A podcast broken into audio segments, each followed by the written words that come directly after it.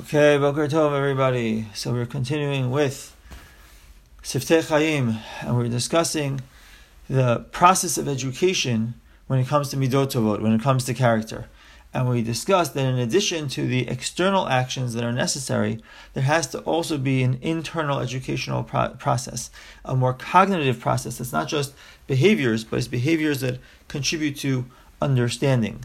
So he, he now um, Rabbi Friedlander is going to give some examples and some description of how do we go about doing the education part, I mean the actual teaching part, not just the actions and not just uh, doing the actions ourselves, encouraging um, our students and children to do the actions, but also how do we um, teach? How do we teach the Uh, midot tovot? So the first thing he says is as follows: Yesh kol hizdamnut belimud haTorah kedosha binyanim sheyesh bahem tofa'a shal midat tova.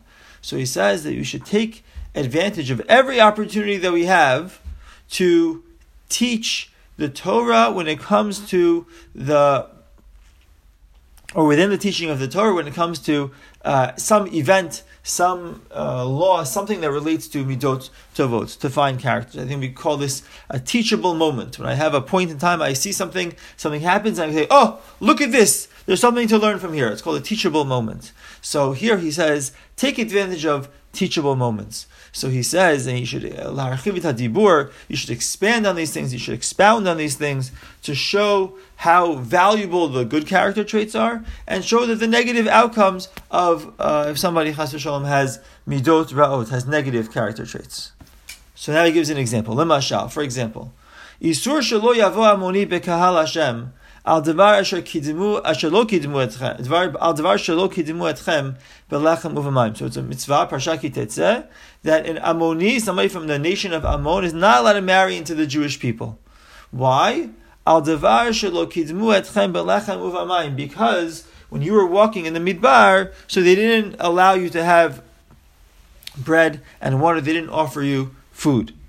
So he says, Omnam lifnei alfei shanim hayasi So this whole story, where the nation of Ammon didn't allow us to have bread and water, that we were in the desert and we needed food and drink, water, they didn't allow it, they didn't allow us to have. So this story was thousands and thousands of years ago. So he says, Ah, Ammon Moab psulim am Israel However, this uh, psul, this um, invalidation that Ammon and Moab are not allowed to come into the Jewish nation. That wasn't just for one year, it was for thousands of years afterwards. Why?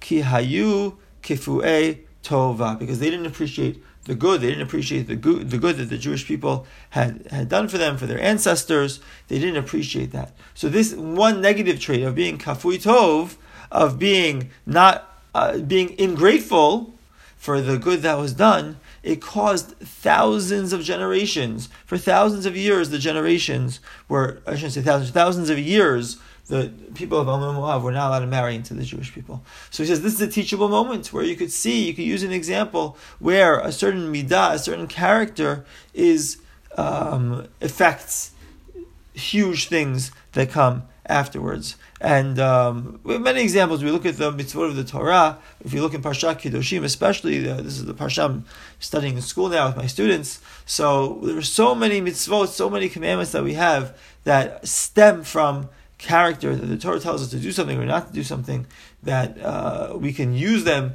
as opportunities to teach um, ourselves, teach our children, teach our students about having appropriate character, having proper character. Um, the next section Rabbi Friedlander here discusses the um, the concept of being a good role model, and this is really a central concept in Mida education. So he says as follows: "This hadugma ha'ishit hi hamafteach lepnimiyot." Okay. So, in addition to what we just discussed about teachable moments, about finding within the process of Torah study, finding opportunities to teach about character and to teach about to show the positive outgrowths of good character and the negative outcomes of negative character. But in addition to that, he says the key to for chinuch lepnimiut, which is I really like the way he phrases that. We are trying to educate for pnimiut. We are trying to teach the children teach our students, teach ourselves pinimiyut, the inside, not just chitzoniyut, not just doing the mitzvot on the outside, not just having good character and doing actions which reflect good character externally, but having that become having that become part of the inside as well. So he says, he quotes Rav Dessler, that how do you ketzad mashpiim umechanchim al pnimiyut adam? How do we influence? How do we teach the inside of a person? So he says the following, the famous uh, statement, the famous phrase, Zvarim hayotzim min halev nichnasim lalev. Things that come out of the heart go into the heart. Things that we do sincerely, that we demonstrate sincerely, that we show are really part of us. We are role models, but not just role models in an external way. Not just I do something because I know I need to teach somebody, I need to set a good example but I, I show that this is real for me. I show that it's part of me. I show that this character development is internal also.